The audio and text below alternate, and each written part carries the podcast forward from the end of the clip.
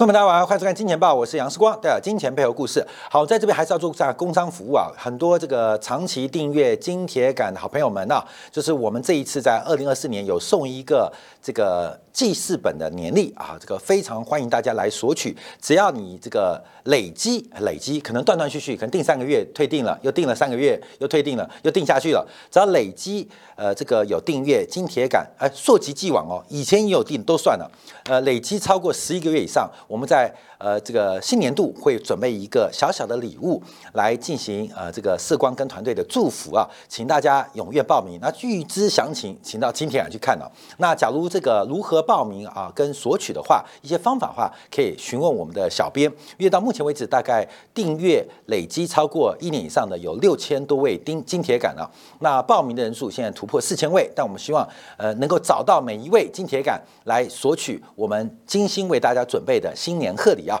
好，回来看一下今天讲一下台湾的议题啊。呃，台湾今天有两个数据值得做讨论。第一个是消费者物价指数，第二个是十月份的出口的数字。因为我们知道，在每年对于东亚的这个工业体系当中啊，呃，第三季到第四季初是出口旺季，所以十月份在过去历年的状况当中是出口旺季的最高峰。可是我们看到，从这几天大陆公布的出口数据。包括从台湾昨天公布的出口数据表现似乎都不理想，也就是这一次啊，第一个旺季来的很短，甚至有旺季不旺的味道。怎么做解读？我们稍后做一个观察啊。另外就要提到的就是昨天啊，台湾地区的主计总处公布了十月份消费者物价指数，那跟全球比较不同的，呃，是我们的物价年增率是创下了近九个月新高。台湾目前台湾地区的背景啊，非常像。非常像澳洲啊，澳洲的环境。我们昨天不是特别做过澳洲吗？甚至连央行总裁都被拔掉啊，央行总裁都拔掉，因为为了选举的关系，澳洲央行很多的不管是前瞻指引还是利率路径，都使得澳洲的消费者、澳洲的投资者、澳洲的房贷族遭遇到非常严重利率的打击啊。所以我们昨天特别做过这个专辑。那台湾明年。央行总裁杨金龙会不会跟大家道歉？我们拭目以待。好，我们先观察一下物价指数啊，全球的物价指数进入第四季都出现明显的放缓。就算有反弹也不高，但台湾非常特别，是创下九个月以来的新高，而且不是九个月新高，所以台湾物价指数权重的分配出现了扭曲，并不能真实反映台湾消费者物价。都我们从细项做观察，但主要解释啊，主要解释的原因啊，是食物类的价格大涨，导致台湾十月份的消费者物价指数走高。可从全值做观察。最重要、最重要就两个因素跟我们庶民有关的，大家会不会觉得啊，叫外卖越来越贵？第二个，大家有没有注意到电影票越看越贵？以前我们看电影两百块出头，两百七十块、两百八十块，现在随便看一个电影都要四百多块。假如要买什么爆米花、汽水套餐，动辄五百块到六百块以上啊以上。这是一个相对概念啊，跟其他呃国家或地区的电影票可能贵，可能便宜，但就从台湾地区的这个电影票价跟套餐来讲，其实这几年这几个月的涨幅是越来越大，所以。从外卖，还有包括电影票票价的大涨，其实都推升了台湾的物价水平。好，扣掉了能源之外的核心 CPI 是涨幅是百分之二点四九，因为我们看油价在第三季似乎是大涨了，开始出现一个传导的效应，所以我们看到台湾物价是少数的经济体当中大幅攀高的一个经济体啊。好，那我们从全值权重做观察，台湾的物价第一个被扭曲，扭曲最多的是台湾的油。气电掌握在公营事业身上，那为了争取民心，所以包括了电、包括了油跟气，都是出现补贴的作用。像台湾地区主要供油的中油，中油有一个非常奇葩的定价模式，就是汽柴油价格必须是东亚主要经济体当中最便宜的。台湾汽柴油的价格在不含税的出厂报价，一定要是亚洲主要经济体当中最便宜的。台湾没有产油，台湾也不产气，可台湾的油气价格在未税价之前，没有含税之之前是亚洲最便宜，这是规定的要求的，使得台湾的中油赔到爆掉，台湾的台电赔到翻掉，所以大量公营事业的亏损跟负债隐藏在表外业务当中。台湾现在表外业务很严重哦，就是在民进党执政这些年当中啊，台湾所有的政府预算的表外业务都是负债累累，所以从表内的资产负债表非常的漂亮啊，什么负债大幅降低，每年出现大幅盈余，可是表外业务是一塌糊涂，什么航发基金啊，一些核能的终端处理基金啊，随随便便动辄都千亿，都已经被用完。都已经被用光。像我们这四十年来啊，每次我们用核能发电，每一电每一度电都会存几分钱作为核电厂的退役之用，就要慢慢累积嘛。啊，就零存整付啊。等到退役之后，哇，就几千亿可以让核电厂打掉，可以养猴子，呃，养山猪哈。就这钱都已经被用光了，航发基金也被用完了。反正台湾的所有表外业务的资产负债表一塌糊涂。台湾政府的资产负债表。就跟恒大差不多，只是没出事。一旦出事，风险极大哦。好，这是资产负债表情况之下，可这会形成一个错觉，就是台湾物价偏低，台湾的物价增幅偏低。为什么？因为油电等等的价格都被严重的。管制跟控制当中啊，这个基基础原材料当中被严重的管制跟控制当中。好，但我们看从涨幅的贡献来做掌握，因为这个涨幅啊，我们看到是百分之三点三点零五啊，三点零五就是我们九月份的物价是三点零五，哪三点零五？那贡献值最大的，从细项做观察，八 K 电视才看得到。从细项做观察，第一个包括了水果跟蔬菜各贡献了百分之零点三。不到跟超过百分之零点三，那另外要观察贡献比较多的是包括了居住的房租价格，房租价格的贡献也贡献了百分之零点三三。我们再往下看看细项，哎，这边有个零点四二是什么东西呢？就是我们看到了外食费用，就是你叫外卖啊或出去吃。这个贡献值是最大的啊，最大的。那另外再往下看，看到什么？电影票啊，电影票，电影票，电影票，电影票的涨幅，娱乐类啊，娱乐类，娱乐类，电影票涨幅也是高达零点二九。所以事实上，台湾的老百姓啊，过得非常辛苦。这个涨幅啊，是月年增率是百分之三，其中很多部分就是跟我们生活有关的啊，生活有关的。所以在整个的价格变化当中啊，事实上。贡献度不一，贡献不一。那我们要特别观察，因为我们要对比呃大陆跟这个美国啊的权重。那我们看到台湾的物价偏低，我们都知道全世界物价涨幅最大、领头羊的美联储每每天我们都观察美国的 CPI，美国 CPI 最大项就是居住成本高高占据啊美国消费者物价指数权重的。三十七 percent，将近四成，哎，这很合理嘛？我们居住的成本应该是最高的。这个除了你付房贷啊，包括每个月付的利息啊、租金之外，还包括折号。所以美国的居住占消费者物价指数的权重高达三十七点六 percent。那这个我们看一下大陆啊，大陆就低了。大陆只占二十三点四啊，只占二三点四，所以大陆啊居住成本很低。那台湾更低啊，台湾更低，二十四点二啊，台湾二十四点二。所以事实上，台湾地区物价，大陆地区物价偏低，主要原因关键是居住成本的计算方式。居住成本方式，我们看到美国啊纳入的话，大陆地区、台湾地区只纳入了其中的三分之二。所以为什么台湾地区物价那么低？因为假如你把居住成本用美国的比例做计算的话，台湾的消费者物价年增率轻易的就会来挑战扣关百分之四的一个水平啊！所以我们看这个物价的水平，所以我们看到目前台湾已经经过这个物价权重的安排跟调整之后，仍然有超过百分之三的年增率。那按照台湾地区央行的官方利率来做观察，负利率的水平接近负的百分之一，那会发生什么事情？也就是选后，也就是台湾明年一月的选后，台湾央行升息的压力会越来越大，台湾继续升息周期的可能性会越来越大，所以这个升息的周期配合台币贬值的外部压力，都会使得台湾的货币政策跟我们面对的贷款成本，包括了。这个无风险利率的折现值都会产生极大的风险。好，那第一个我们观察，这是消费者物价指数。我们先讲这物价指数偏低的原因啊，而且它为什么这个会创高？因为有很多种权值、很多的权重正在出现一些改变跟变化。那另外我们看一下，这是今天新闻啊，就是再减税啊，再减税，这像什么？就像二零二一年啊，美国政府啊给美国人民减税，台湾疯狂减税，这像什么？像大陆的恒大。啊，因为表内资产漂亮，就可以配息，就可以这个配利润，甚至可以搞回购。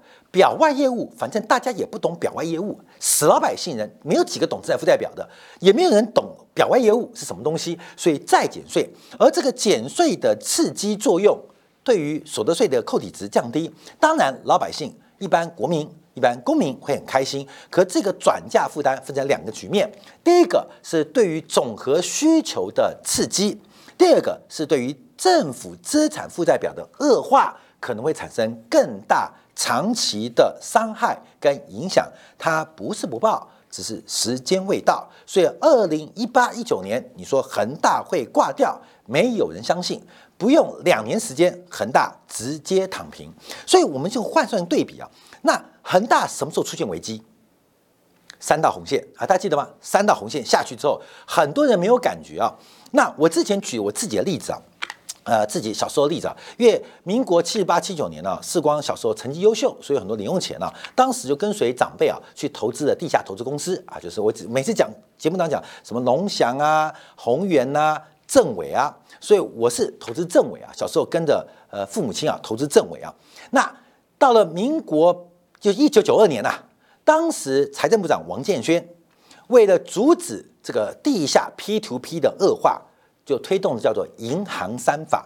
银行三法往前是要打击 P to P，往后是为了开放银行的民间参与，就是后来有十五家新银行的成立嘛，所以银行三法。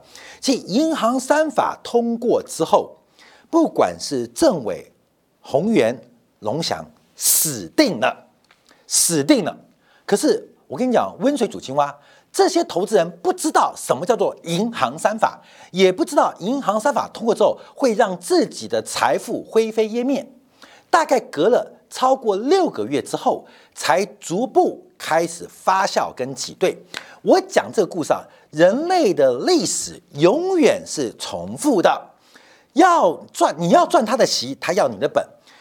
两这个故事啊，到二零二零年前后。当大陆祭出三道红线，就对于银建商的融资管制开始有规范性的一个效应之后，很多地产商或地产商的投资人仍然不知道它有多严重，即将让你的财富灰飞烟灭。好，我为什么举这两个例子？我要举台湾例子。那台湾什么时候灰飞烟灭吗？那有没有什么银行三法或三道红线呢？有。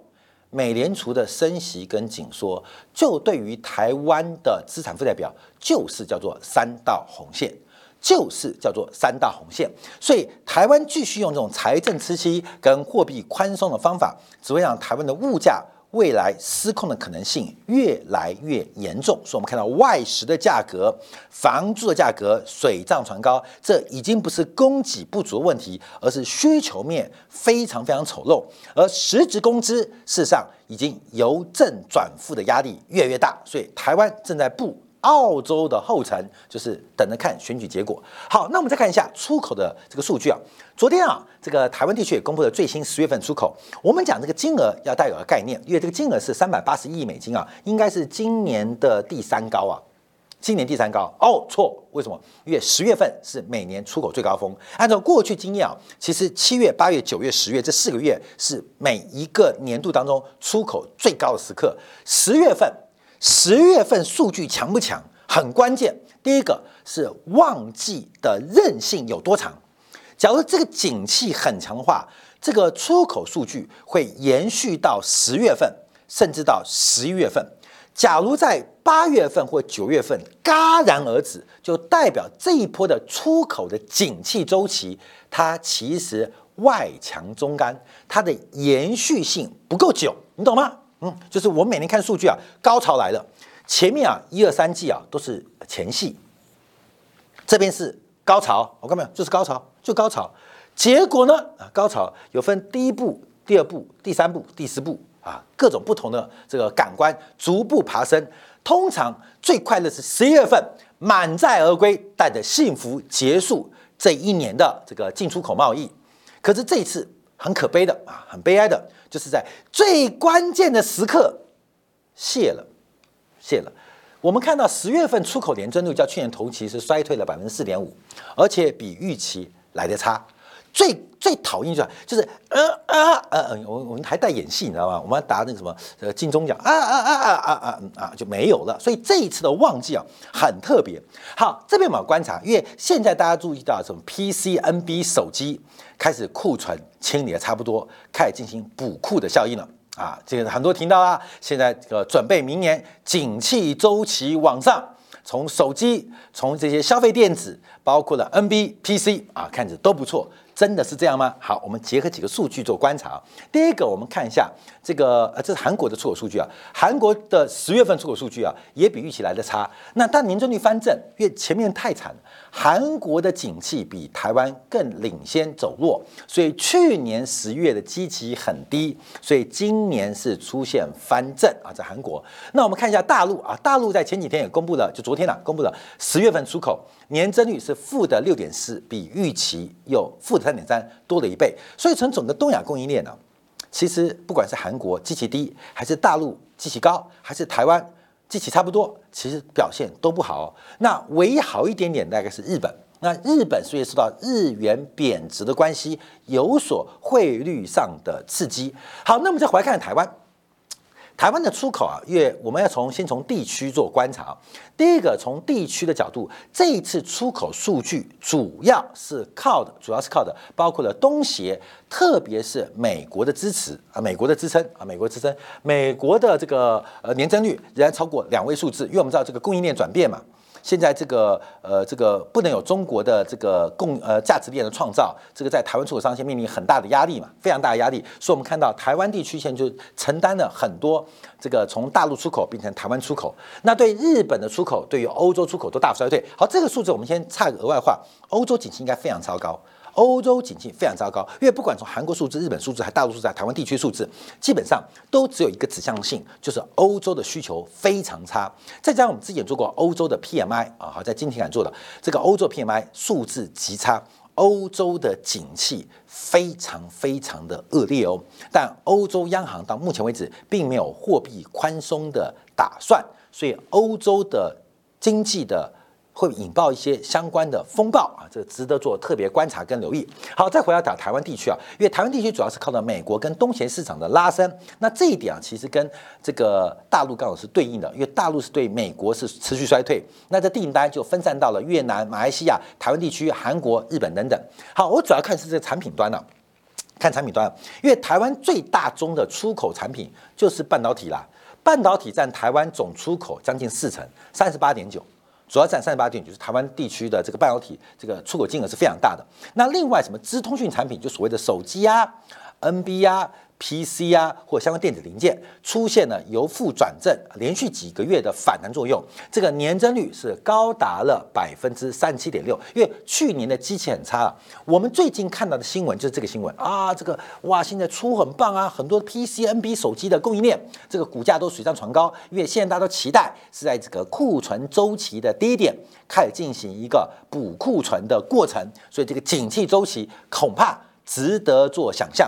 真的是这样吗？好，从数据当中啊，目前是验证这种预期，而这预期能不能兑现？等一下我们做个说明啊。好，另外我们看其他产业啊，因为台湾其他产业其实也是蛮重要，从金属到机械，从塑胶比到化学，从化学到电气产品，从电子到光学产品，其实全部都在掉。所以，我们看到台塑公布的十月份营收再度陷入衰退，再度陷入衰退。那其他产业扣掉电子之外，随随便便的跌幅。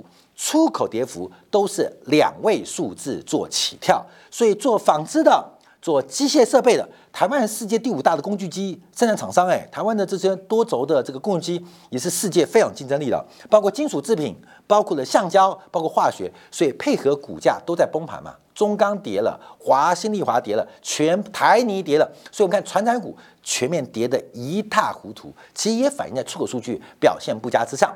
那现在观察，那唯一的希望就在半导体跟这个下游的资讯通路喽。所以我们就再往下做观察，啊，再往下观察，因为啊，这观察要从设备端观察，因为大家都是卖方逻辑啦，后面有这个报纸啊，除非股市大跌，通常不会吓你啊，每天每天都在帮你找利多消息啊。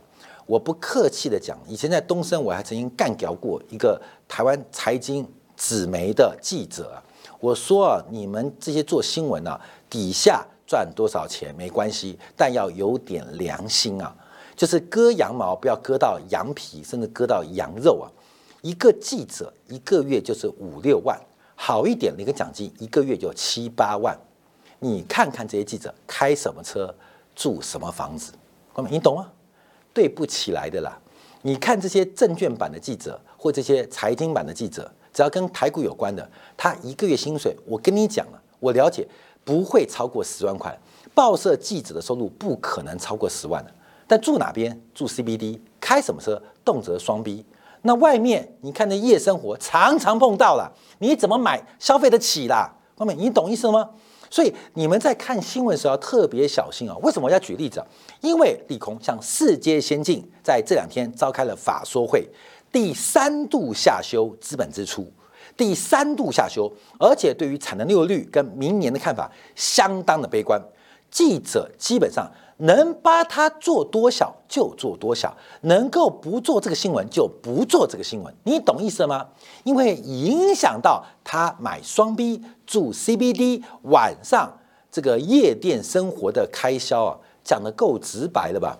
所以我说我们做很多财经节目啊，很多人我知道生活嘛有欲望嘛，可以割韭菜。割羊毛，但不要割到羊皮跟羊肉。哎，我们为什么了不起啊？就刚刚等一下节目就提到，我感谢啊这个大量粉丝的热爱啊，这个不断的订阅金钱感，给我们非常非常大经济上的支持，给我们非常多经济上的打赏，让我们经济跟财富上，不管是视光跟团队得以自由，所以我们不用站在卖方的角度，不断推销你名牌跟产品，不断的推销你投资机会。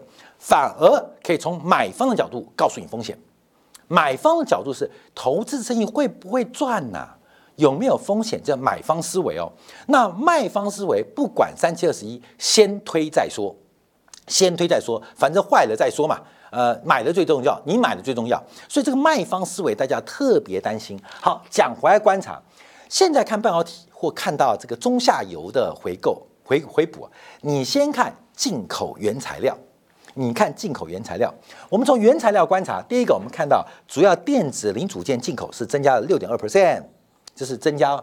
这个进口原材料的增速跟出口产品的增速不太一样啊，所以严格来讲啊，这个厂商嘴巴很乐观，身体很诚实啊，卖三块东西只叫了一块货。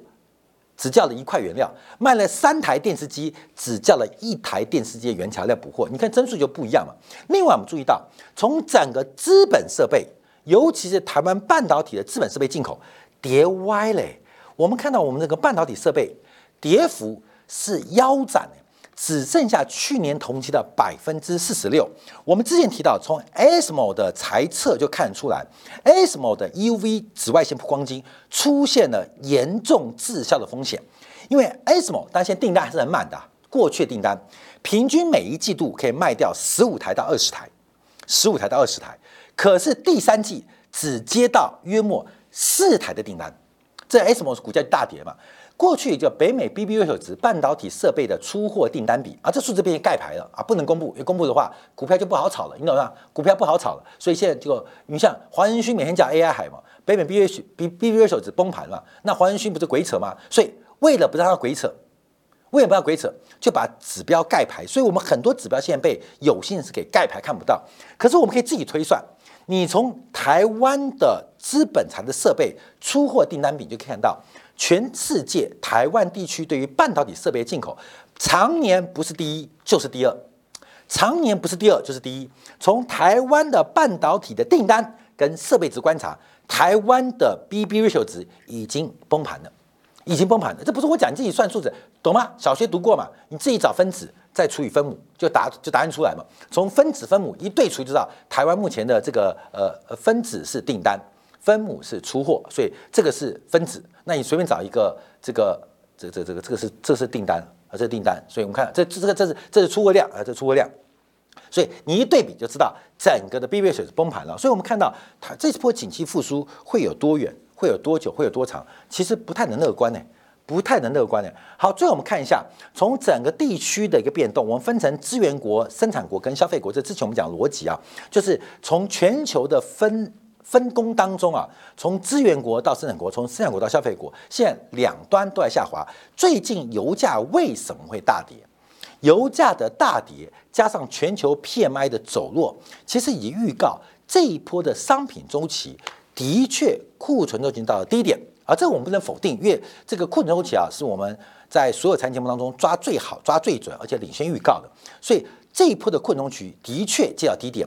可是我特别提到哦，因为美国的库存周期渴望恐怕是本世纪以来。最弱的一次，所以现在看到很多上市公司的财报非常的优异，不断的释放利多。可是从他们的补库，他们自己原材料的补货，看不到有景气 V 转的迹象跟可能。